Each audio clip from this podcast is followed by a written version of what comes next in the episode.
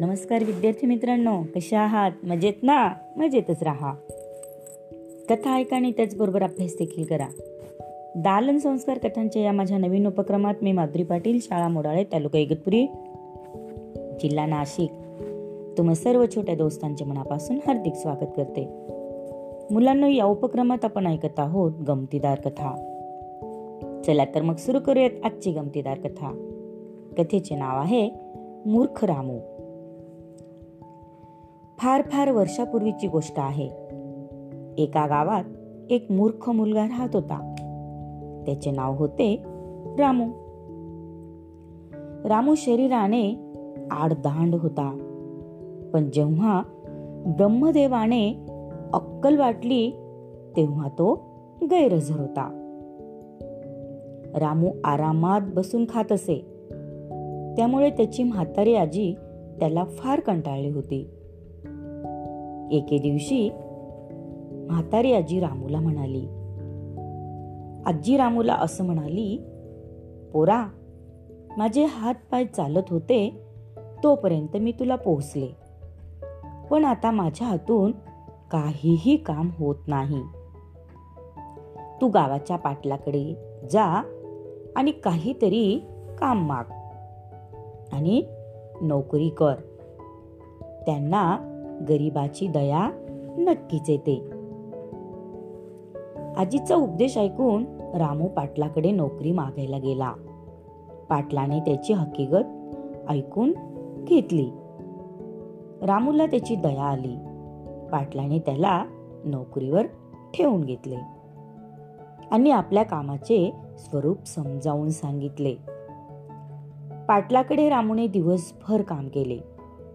संध्याकाळी पाटलाने त्याला दूध दिले. रामूने ते दूध आपल्या पिशवीत ओतले आणि तो घरी आला.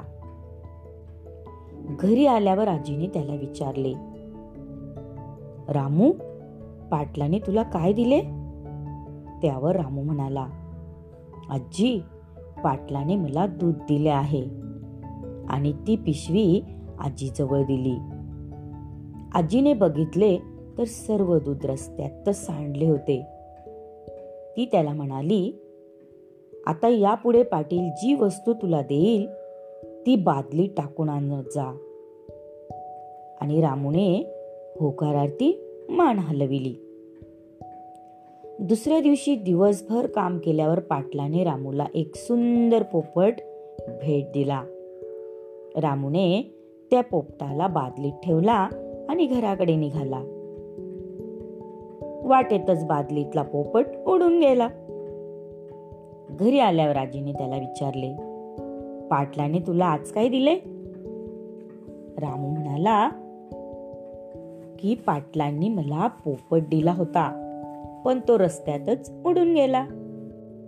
त्याची आजी म्हणाली या पुढं तुला जे देतील ते पायाशी बांधून आण.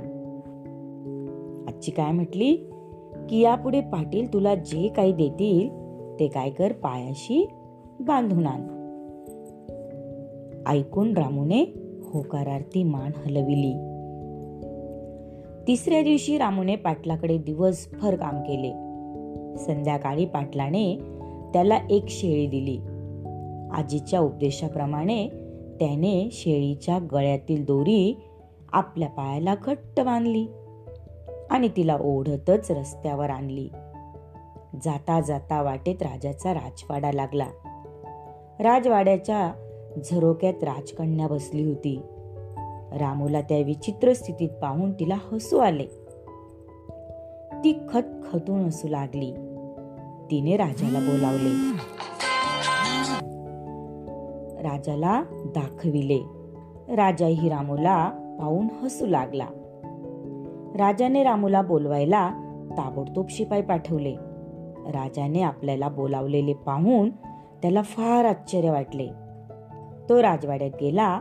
राजाने त्याला पाच हजार सुवर्ण मुद्रांची एक पिशवी दिली व म्हणाले माझी मुलगी जन्मापासून हसली नव्हती. तिला हसविणाऱ्याला मी पाच हजार सुवर्ण मुद्रा बक्षीस ठेवण्यात आल्या होत्या. पण कोणीच तिला हसवू शकले नाही.